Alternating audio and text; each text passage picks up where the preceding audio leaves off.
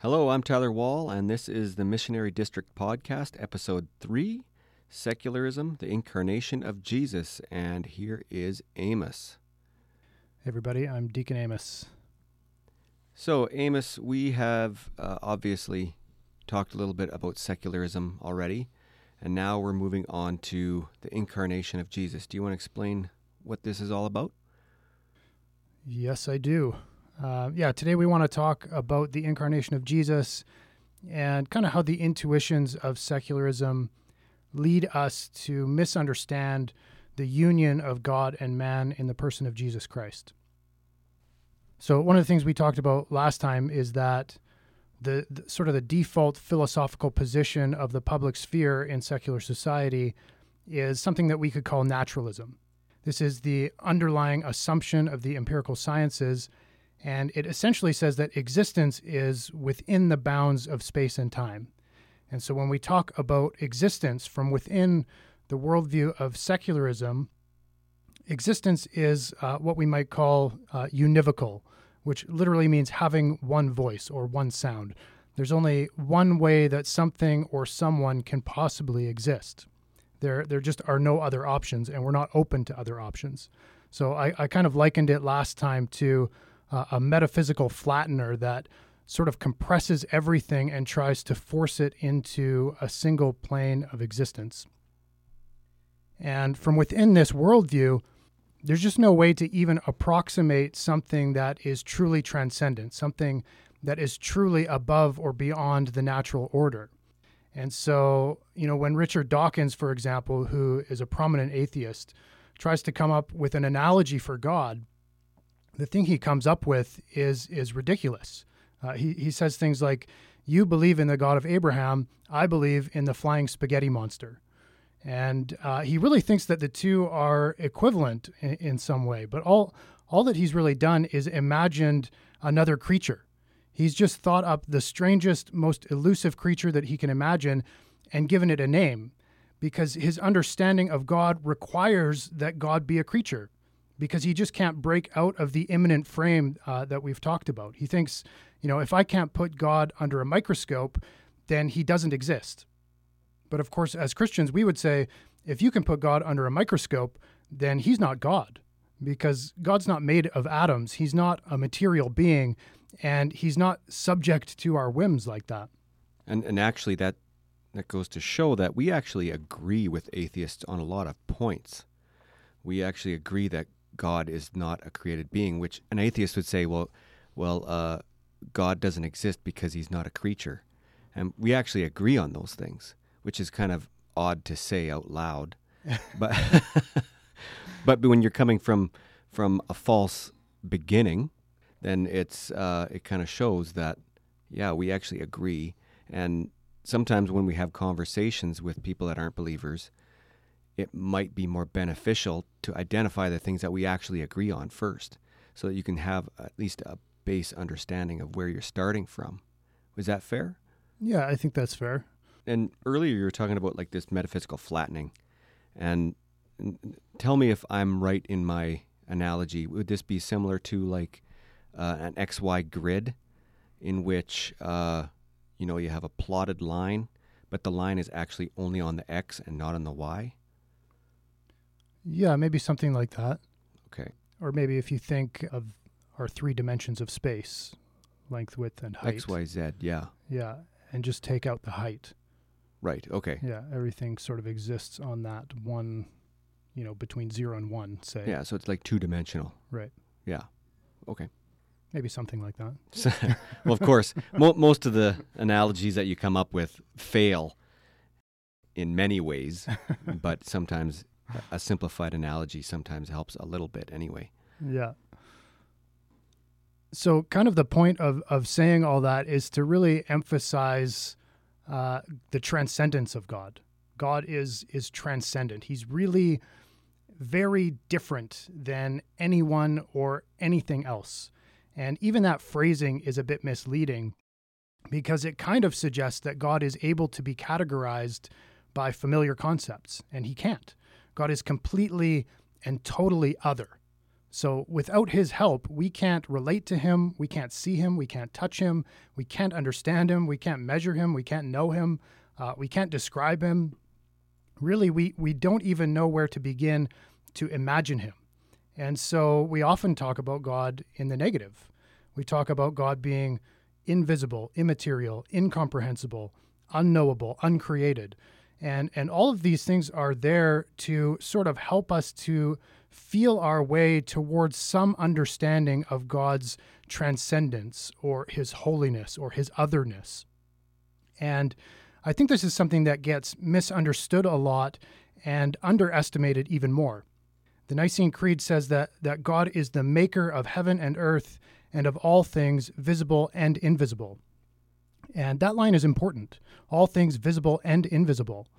Um, it's important because if we don't remember that, then we end up thinking that God is a spiritual being in the same sense that maybe angels are spiritual beings or something like that.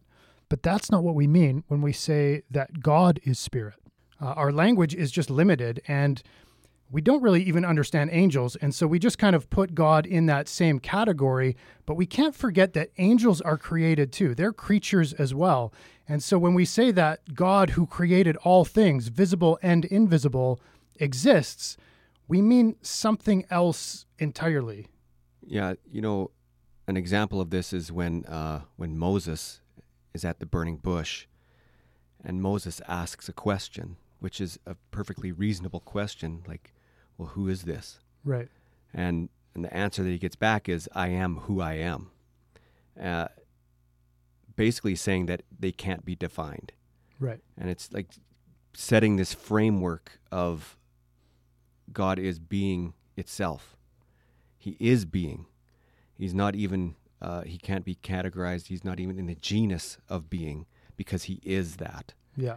Um, what are some other things? Like, so we're saying that God is different, is what we're saying. Really different. Really different. Yeah. Yeah. like something that we can't even fathom. And that the smartest minds on earth have difficulty with this concept because I think I think the smarter you are, the more you want to categorize things. And you want things to fit nicely into a little package and God just doesn't. He refuses, Yeah. which is I kind of like that. yeah, we can't reason our way to God, to an understanding of God. He's just so other. He's so different. He's so uh, there's there's nothing like him in creation, hmm and that's why every analogy about him falls apart at some point. Yeah, it does. Yeah, Although I find them useful in certain ways. yeah. I mean, there's I mean a very real sense in which we only know God through analogy, hmm but they still break down. Yeah, absolutely. It's it's similar to, uh, I think we talked about this in, in a previous podcast.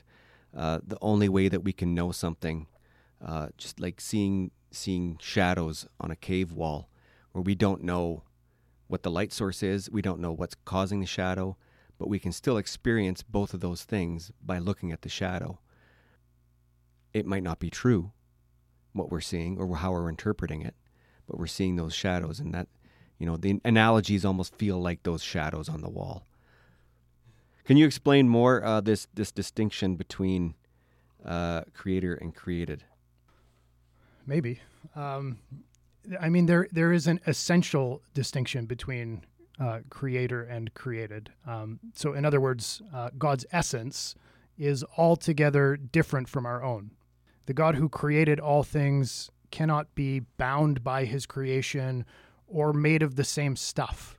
So, so God's being, His existence, is not just an elevated version of humanity's mode of being, but it's a completely different kind of being. And so, you know, when Christians say that God exists, we don't mean that he exists in the same way that a watermelon exists. He, he's totally separate from his creation.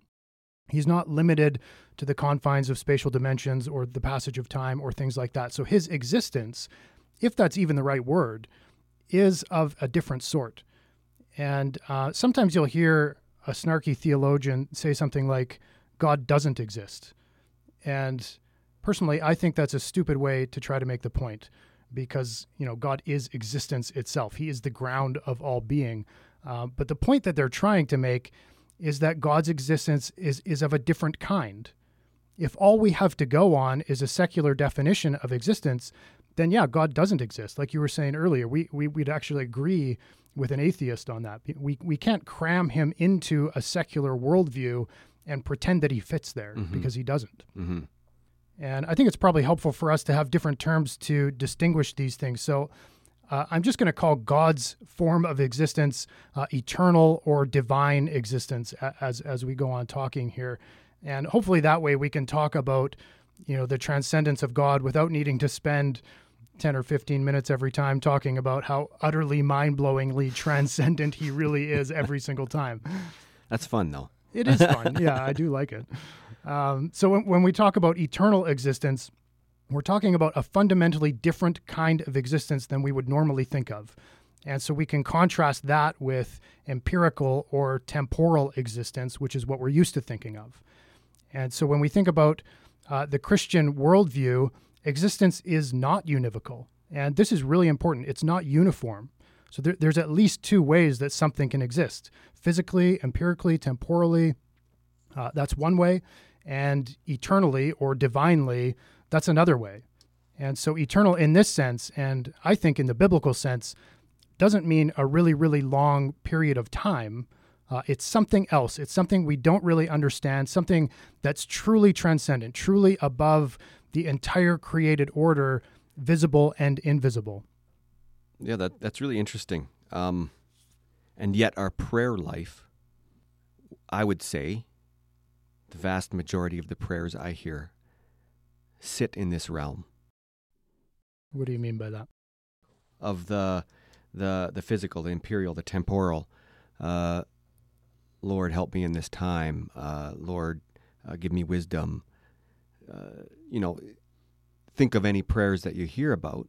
This is the, this is the the realm in which prayers exist. I think mostly because that's our experience, right? Yeah, I mean, this is the realm we're in. Yeah, exactly. So, I mean, it makes sense, but how could this, how, how might this change our prayers if we are to, um, to think more in this way of that there's another realm, that there, you know, that the spiritual realm has this effect on, on our realm.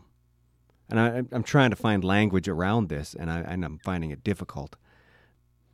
Yeah, I think um, maybe more than trying to keep, you know, say the physical and the eternal really distinctly separate. Uh, within the Christian worldview, we're going to find sort of an, an, infusion of the two, a, a, combination of the two that they, they overlay on top of one another. Mm-hmm. And so when, when we're, we're talking about, you know, the things that matter to us, there's a, a spiritual dimension uh, even though we're, we're concerned with physical things, there's a spiritual dimension to our prayers uh, mm-hmm. that maybe we're not always aware of. Yeah, absolutely. Yeah, and that's what I'm kind of kind of hinting at and and maybe pondering. And maybe it's just a question to ponder. Maybe it's just one of those things where it's like, well, could this, should this, does it even need to affect my prayer life? Should I be praying in in this way where it's more uh, and I don't even know how to pray. I wouldn't even know how to pray that way. to pray in the the temporally. I mean, you could pray for for my grandparents, I guess, the ones that have died, and just pray back and just well, because God is not temporally bound. Right. My prayers for my grandparents could go heated, and yeah, I okay, my brain's starting to hurt. anyway. so I I think now that that we've sort of nailed down uh, the transcendence of God, we we can start to talk about the implications of that. And of first importance is the fact that these ways of existing are not mutually exclusive. They're not in competition with one another. Mm-hmm, mm-hmm. In uh, Matthew chapter one, verse twenty three, it says. Behold, a virgin shall conceive and bear a son, and his name shall be called Emmanuel, which means God with us. So in Jesus, this is this is the incarnation it's talking about. In Jesus, the eternal, uncreated God became flesh and dwelt among us. He is God with us. The eternal God began to exist within space and time. And so when we say that Jesus Christ is fully God and fully man, we really mean it. Like it's not just a linguistic trick, it's not just semantics. We really and truly believe it. Jesus Christ is fully God and fully man. And the natures of Christ are not in competition with one another. To have more humanity does not mean that there is less divinity or vice versa.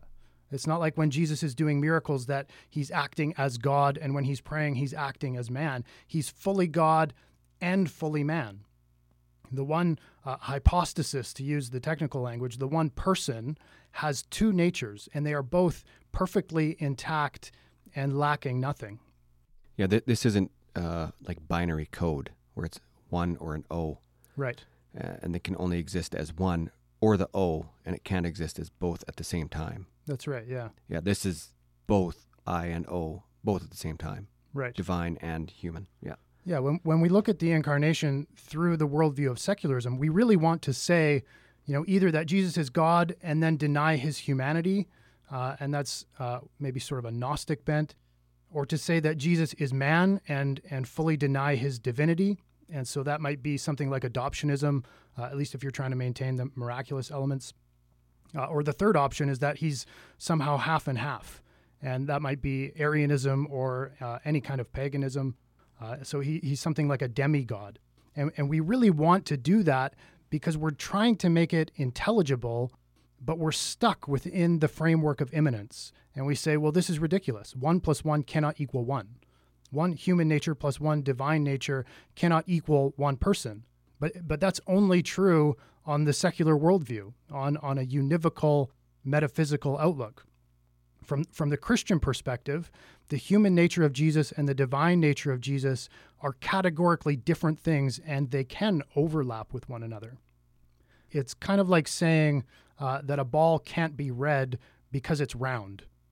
Redness and roundness don't actually impinge upon one another. Now, again, as we were saying, every analogy about God breaks down pretty quickly, so don't take that too far. But just to state the one point uh, as clearly as we can the humanity and divinity of Jesus are not mutually exclusive, they don't impinge upon or limit one another. Mm-hmm.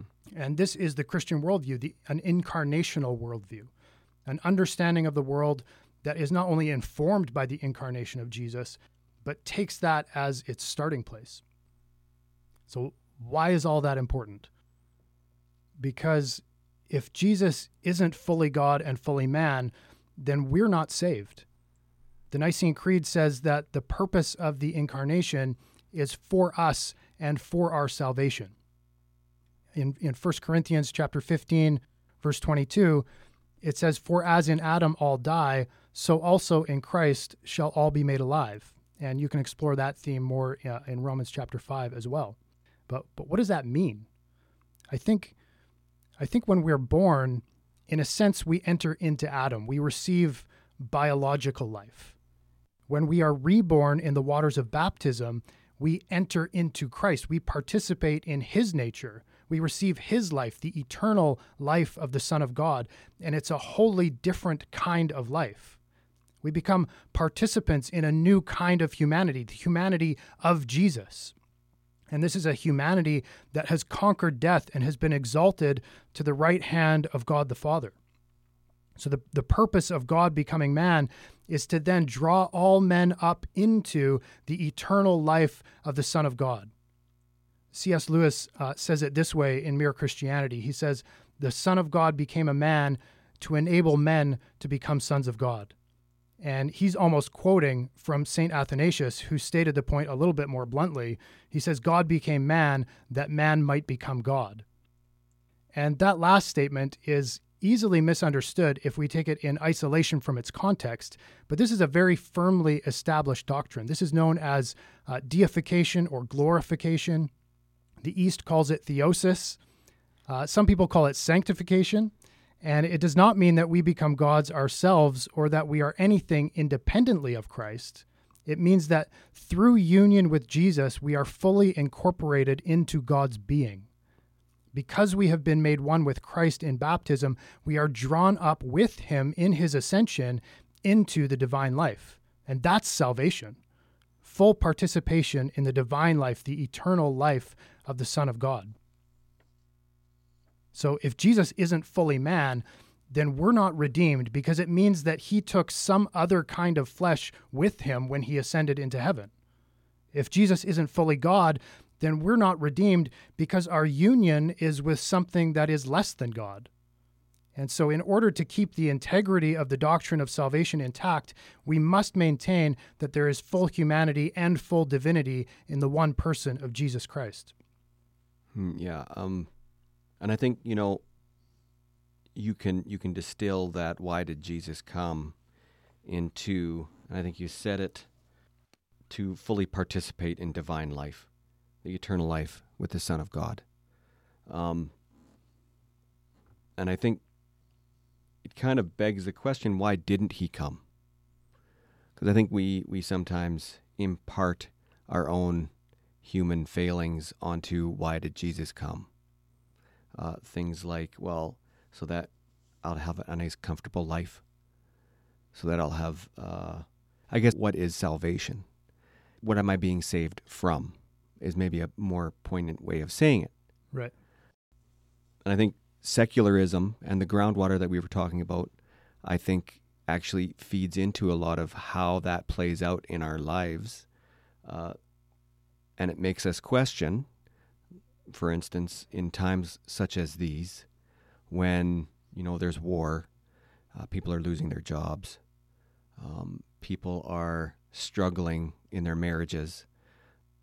Well, where's my salvation in this? And they impart that salvation onto the physical things of, uh, well, do I have enough money? Is my house big enough? Is my car big enough? Right.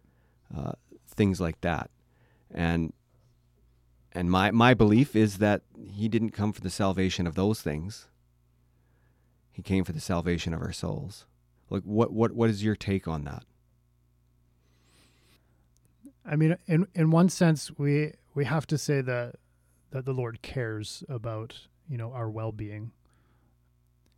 Certainly the thing of utmost importance is our union with God. And so that is uh, as as the creed says. He came for us and for our salvation. He came to reconcile man back to God, and that is that is fundamentally uh, the purpose um, of his coming. Um, I think, I don't know. I think you could get really ascetic if if you think that that's the only reason that he came and that he doesn't care about anything else. I think there's maybe a little bit of a danger there where where you would head into some form of extreme asceticism mm-hmm. because nothing else matters, mm-hmm. uh, and that's not true either. No, no. Um, the There's many scriptures that back that up too. Right. Yeah. The right. Christian faith is embodied. Right. It, it's not. It's not just about um, the spiritual things, but but about the physical things as well.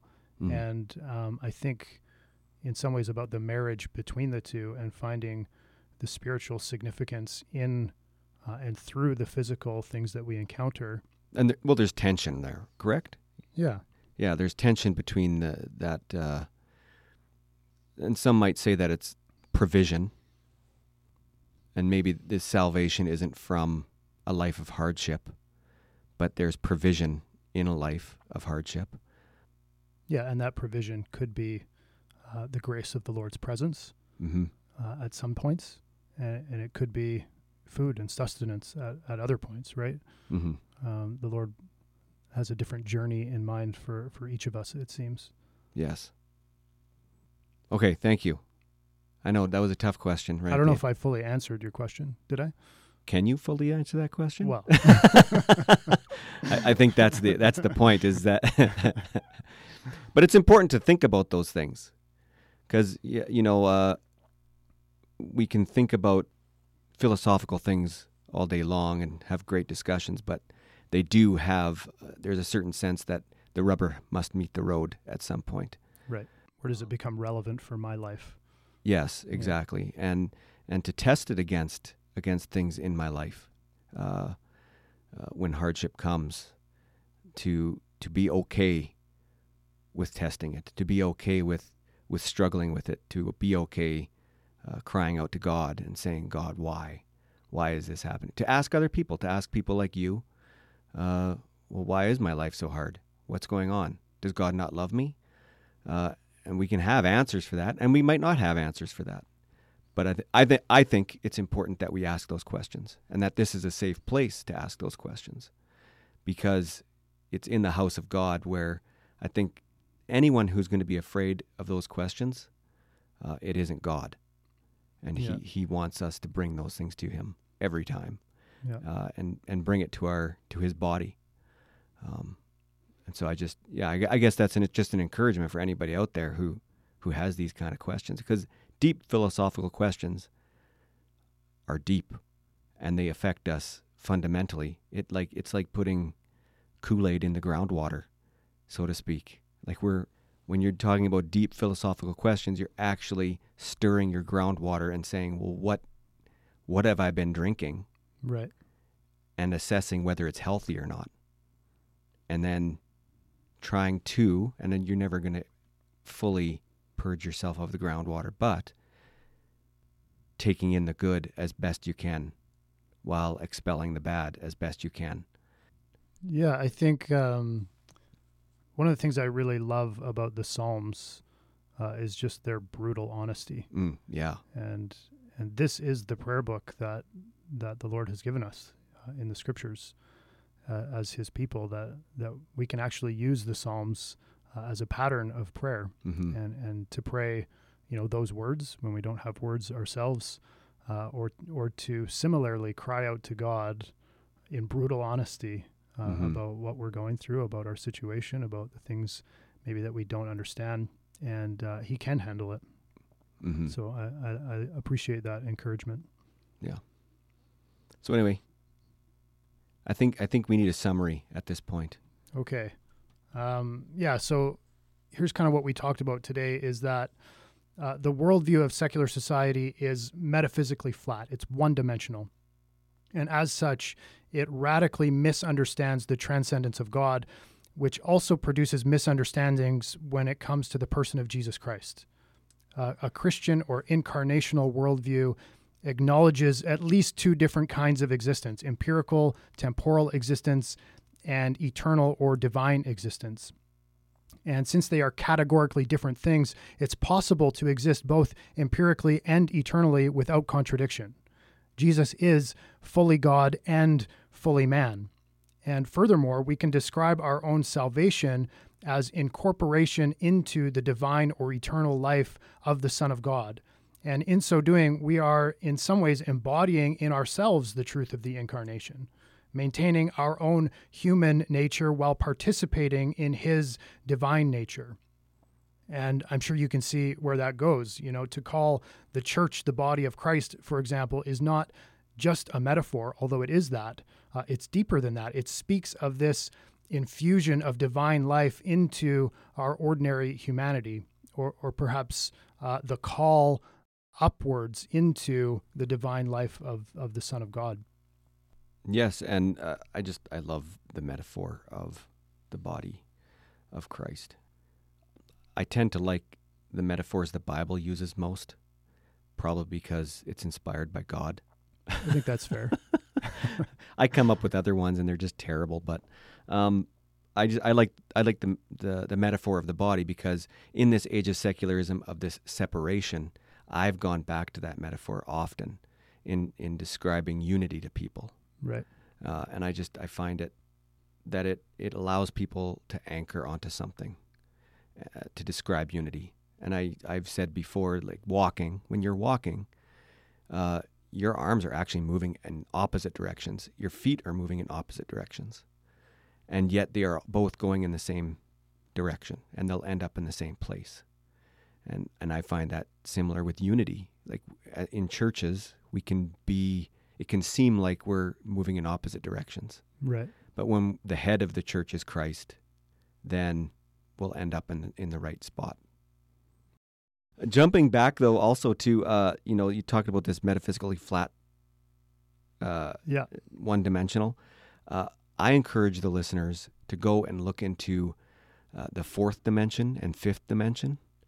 Uh, I have a great app on my iPad that actually describes the fourth dimension and the fifth dimension, and it's nothing short of mind boggling uh, to think of uh, these other dimensions that surpass, that we can't see them. And it's similar to the, the shadow on the wall. We can't see them.